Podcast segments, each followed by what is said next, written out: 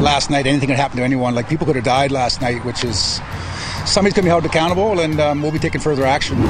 That's Chief Mike Sack talking about the waves of racially motivated attacks this month against Mi'kmaq lobster fishers in Nova Scotia. He's our guest on the Akamaimak podcast.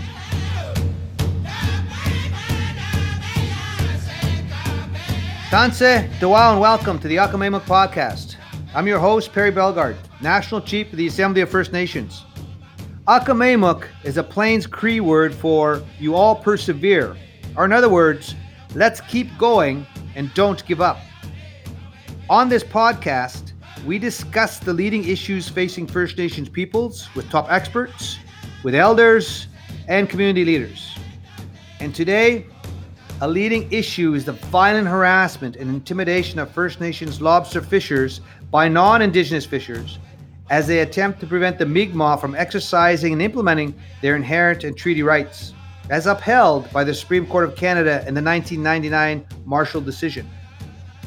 While the federal government has failed to define what moderate livelihood means in terms of the quantities, there's no doubt that First Nations are allowed to fish as long as they do so in an environmentally sustainable way.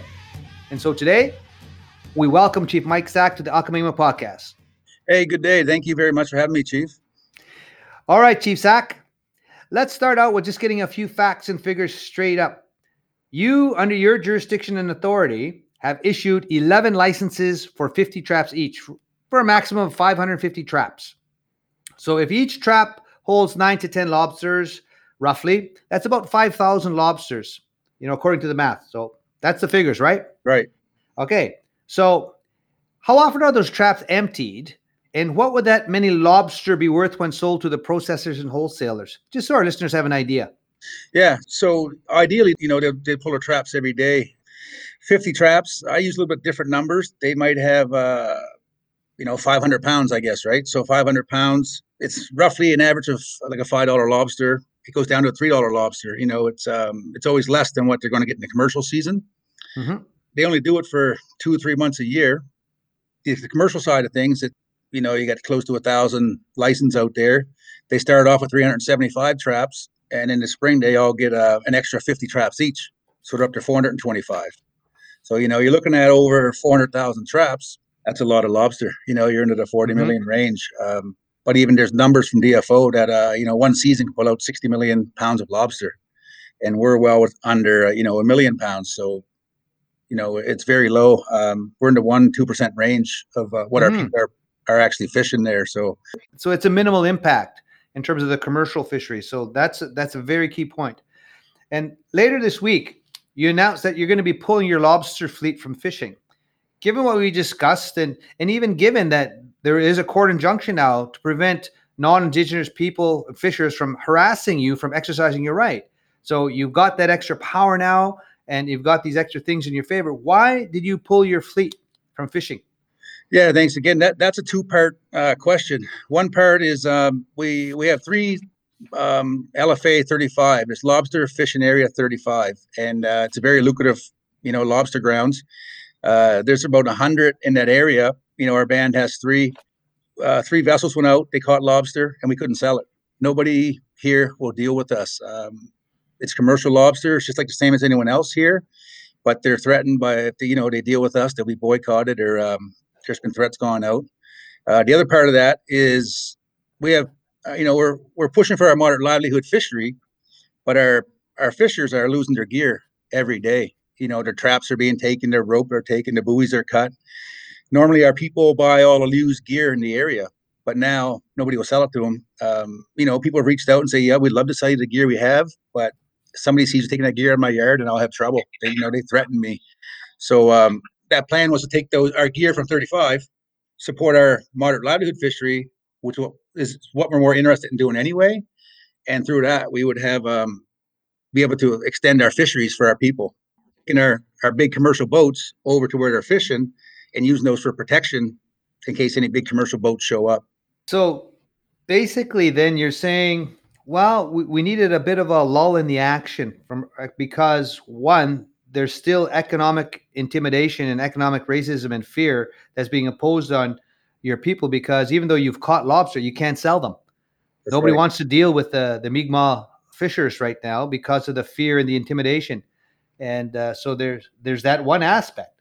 Then the other one is uh, equipment. You can't purchase or get any mm-hmm. equipment, used equipment, because people are again are scared to to deal with the because uh, the lobster fishers because of the the threats and the intimidation and the violence portrayed. So there, there's a huge racial divide going on there right now. And Chief, if I could add, uh, the worst part about that is two First Nations communities have partnerships in lobster pounds, and they won't even deal with us. Oh, so it's even affecting our own people inside ourselves too. Yeah, just because, like I say, Nova Scotia has a million people, only seventeen thousand are Mi'kmaq. You know, we're under two percent. So um, unfortunately, their business is built off of the, the industry as opposed to the Mi'kmaq people. Right. Huge issue that's still brewing there, and then part of the tension and everybody across Canada witnessed the violence and the intimidation on TV. It was clear.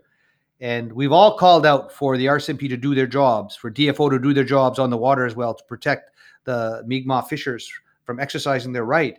So, in light of what's happened, um, now the RCMP have deployed more resources. In your mind opinion, is that enough? What's been done so far? It's when we go down to the wharf. There's you know there's police presence. It's nice to see. It's way more than there was. Uh, we're grateful for that. Our biggest concern is the water. There's nobody out on the water. The odd day, a Coast Guard, one Coast Guard boat would go up the bay and back out, and um, but that same vessel was out there when our people were surrounded, when our people had flare shot at them, um, all of that stuff, right? So, I don't have. I've said I don't have safety, or I don't feel comfortable and secure and trust the RCMP uh, just because the numbers aren't there. If a big swarm of people, 300 commercial uh, fishermen showed up, there's not enough officers there to to handle that. So again, our, our cry would still be and plea would still be to be the to the RCMP and to DFO to ensure that there's adequate resources on the ground to ensure safety for all parties. And, yes, uh, you, would agree with that strong statement going forward. Okay, so more needs to be done, no question. Hundred percent. Uh, let's uh, let's talk about the Marshall decision itself and the Supreme Court decision 21 years ago uh, did rule through the Marshall decision uh, that Mi'kmaq have the right to fish for a moderate livelihood. And that was a huge victory for our people. Then a few months later, due to pressure and everything else, Marshall 2 came out, you know, that yes, you have the right. And then they put that caveat about um, subject to federal regulation as well. I think that was a simple right. English terms, you know, Marshall 1 and Marshall 2. Um, what are your thoughts on that decision? And how do you see it being implemented going forward, both from uh, the Mi'kmaq rights and jurisdiction, the treaty right, and with the federal government involvement now on the regulation piece on it? My stance is getting stronger on that. I, I do feel, you know, first off, it was um, grateful for that they recognized that. Secondly, why did it have to go to court in the beginning? You know, that was our right. It's always been our right. It shouldn't have been reestablished. Um, and then to go back just to make sure that they had control over it, that doesn't sit well with me at all. You know, nation to nation wise, I take it back to in our area, we have a commercial fishery that's happening, but they, they never ever had approval from the Mi'kmaq of Nova Scotia. So, you know, in my mind, their fishery is unauthorized right now. So, so for our listeners, we have the treaty from 1760 and 61. That's what we're talking about, the treaty between the Mi'kmaq and the Crown. And we also have it contained in Section 35, which Canada's it's Canada's constitution, the highest law of the land. Existing Aboriginal and treaty rights are recognized and affirmed. So we have a treaty right, constitutionally pre- uh, recognized, protected right.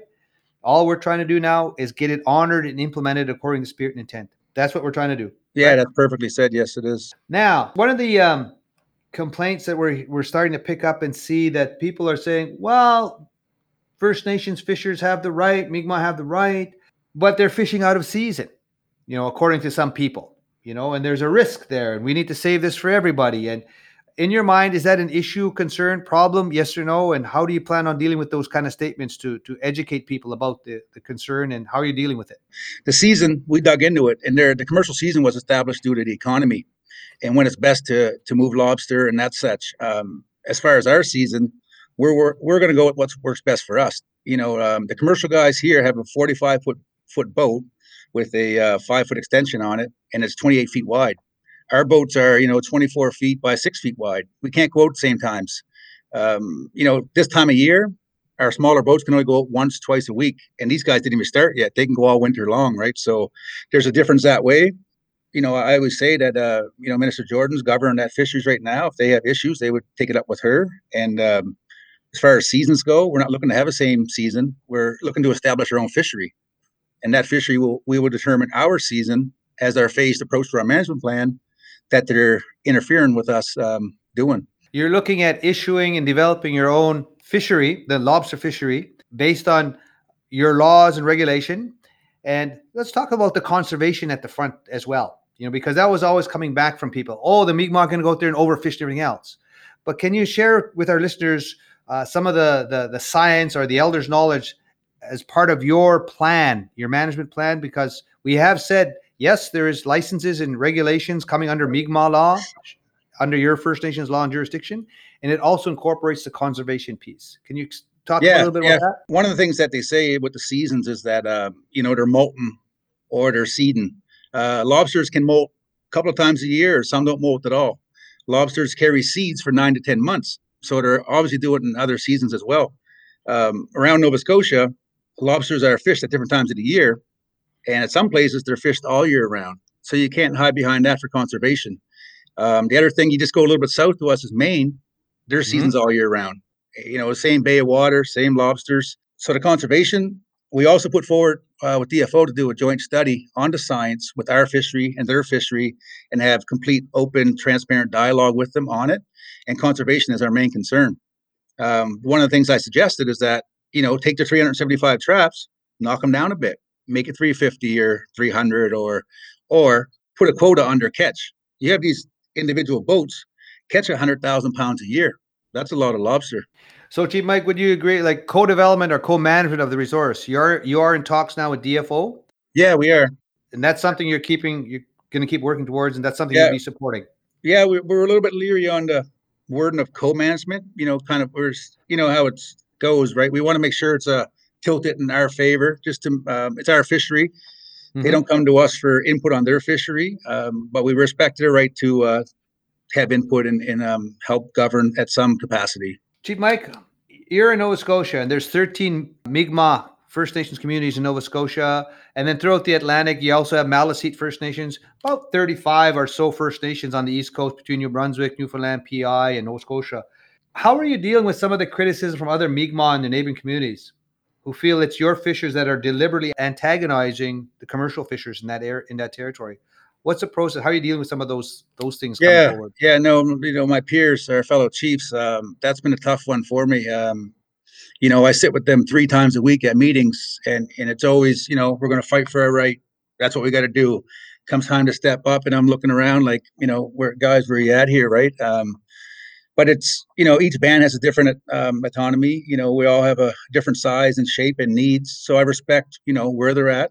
At the same time, I think they should be here with us. Um, we have other communities that are trying to take this um, a test case, go back to court, and I'm here saying, you know, come with come with Shubi, our uh, Eighty. Um, our our uh, we're going to be strong. We have a, a good way forward, and um, we're right there. Like you know, we're talking to everyone. It's going across Canada. Um, I wish they were here behind us, even till today. It's uh, very unfortunate. You know how communities go. There's inner politics. It's um, but I, I deal with a lot of stuff. You know, a lot of misled information out there, and uh, one of the biggest things that kind of screws everything up is people misinforming people.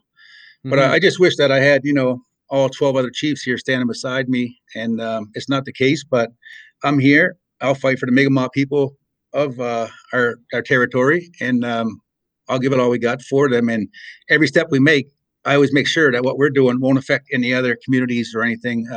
Because that's the last thing we want is, oh, uh, chief of Sipekne'katik, and then they screw that up. Uh, not the case. We, our team is growing. You know, we have lawyers, economists, uh, our consultation team we got it all prepared to uh, go forward, and it, it's a lot of work. But um, you know, I, I want to take this fight on so our kids don't have to, right? You know, it's been going for a long time, and I'd be I'd be upset if my son had to go through the stuff that I'm going through right now. It's like, Chief, we have individual rights, but we have collective rights. You know, and a lot of our elders say, you know, it's just like that old analogy. Um, if we can work together and through unity, there's more collective strength. And they always used to give that example of uh, one arrow. You know, you can snap one arrow, but if you put six or seven or eight arrows together, it's really harder to break. you know, and that's uh, always so the the talk about working together, collective rights, unity, strength in numbers, and uh, uh, trying to make a better life for our children and grandchildren, so that they won't have to face the violence and the terrorism and uh, you know all those things that you and your uh, fishers have faced in the last couple of weeks, merely trying to implement that this right to fish for a moderate livelihood. Chief Sack, going forward, do you have any other issues, concerns? You know, we talked about uh, LFA 35 and how your people are out on the in that territory. LFA 34 is coming up. Issues, concerns going forward. Yeah, for sure, we do. Um, you know, LFA 34, our band has nine licenses in that area and uh, the commercial industry has 950 ish license. So we're going to have all of those boats in the water in the same area. Our people are concerned. All of ours are leased to our band members, and they're they're calling me now, wanting to uh, kind of pull out of that, and they they've invested into that season. But as far as our livelihood fishing in that same area, you know, um, those are the same vessels that came down and cut the guys' gear, took the gear, dumped the lobsters, um, you know, removed everything on them. So uh, I'm pushing so hard so something can be utilized or something can be in place to protect everyone for the LFA 34 season, which is going to start on uh, November 27th. So there's still a lot of work to do before November 27th because uh, your your your people are part of that November 27th season as well. They got nine out of the uh, 950 boats. Are it would be yeah, we have nine you know commercial communal commercial license that we've been fishing off of, and you know it's been good for our people. They learned how to do it, and um, but now we're wanting to establish our own fishery, and we're looking to get right out of that commercial, establish our own, and that's where our people will be. Um, but there's a big concern, animosity. Um, you know, the people are thinking we're getting ahead of them, and uh, you know I'm certain they're thinking about seeking revenge. And it's one thing to a fight on the side of the road; it's another thing for your boat to be rammed in the ocean when it's uh, 300 feet deep so there's still a lot of potential danger. And so again, the call out for RCMP and DFO officials to to make sure there's boots on the ground, prevent uh, uh, any uh, acts of violence against people. There's that's still the call going forward, and uh, there's still a call to start sitting down uh, with the government and define what moderate livelihood means as soon as possible, so that everybody can benefit. And, and stress again, you're taking one to two percent of the overall lobster fishery and that's a that's a minimal amount on the overall fishery. Yeah, uh, Chief. One uh, last thing I will add is that last week I was, in a sense, I hate to say it, but I was begging for DFO or Coast Guard boats to come out to the area and to ensure our people's safety. And I, I jump on Facebook and I see pictures that DFO boats are in Cape Breton um, hauling Mi'kmaq fishers' gear there. So they're hauling our people's gear, but they're not here, preventing commercial fishermen from hauling our gear which to me is frustrating. And when I get my community members, you know, calling me and, and yelling at me, why is this going on? I don't like to say I don't know, but at those times, you know, uh, I'm dazzled. I'm not I'm not sure what's going on. So, Chief, like in spite of all the challenges, dealing with the, the violence and the racism and and the, the threats, and dealing with uh, government DFO, and then dealing with the commercial fishers and your colleagues, in spite of all these challenges, what gives you hope? hope is uh, the life, the better life I want for my community and, and our people. You know what I mean? That's what keeps me pushing. Um, we have a, a, kind of a vicious cycle. Um, you know, the welfare system. Um, you know, in our community, we have families living with families, type of thing. You know, our community is short 400 homes. Uh, we have a big need, but I know uh, we have people here fishing, and they've been fishing for years. And those people come out of there, you know, they're, they're able to provide better for their family. Um, I just know it's going to be a better life going forward. And to see the support we're getting from across Canada, from the states, everywhere, it's uh, we know that we're doing the right thing, and if we weren't, it wouldn't be going this way. So I'm very hopeful. I'm optimistic. You know, things are happening quick. Things are going in the right direction. Right? I, I tell my people, I bring my fishermen together every four days and, and meet with them and bring them back, their spirits back up, and let them know that we're doing this for our kids and our the next seven generations. Lobsters will be there. Um, there's no harm in that, and um, I'm very optimistic to see them when they light up. And uh, I keep telling them, "Hang on, we're the peaceful ones. We'll get through this, and uh, at some day we'll look back and, and, be proud of ourselves for what we have accomplished." Chief Michael Sack from Sipekne'katik, thank you for uh, standing up for all of us across Canada regarding inherent rights and treaty rights. again in Cree, Akamemuk. Don't stop, don't give up. Thank you so much for coming on the podcast. Thank you very much, National Chief. And I want to thank all the people for listening to the Akamemuk podcast. If you enjoyed it, please subscribe so you don't miss future episodes. Give us a rating and tell your friends about us on social media. And as always, we want to give a big shout out to the Red Dog Singers of the Treaty 4 Territory in southern Saskatchewan for providing our theme music. Until next time, I'm Perry Bellegarde, National Chief of the Assembly of First Nations.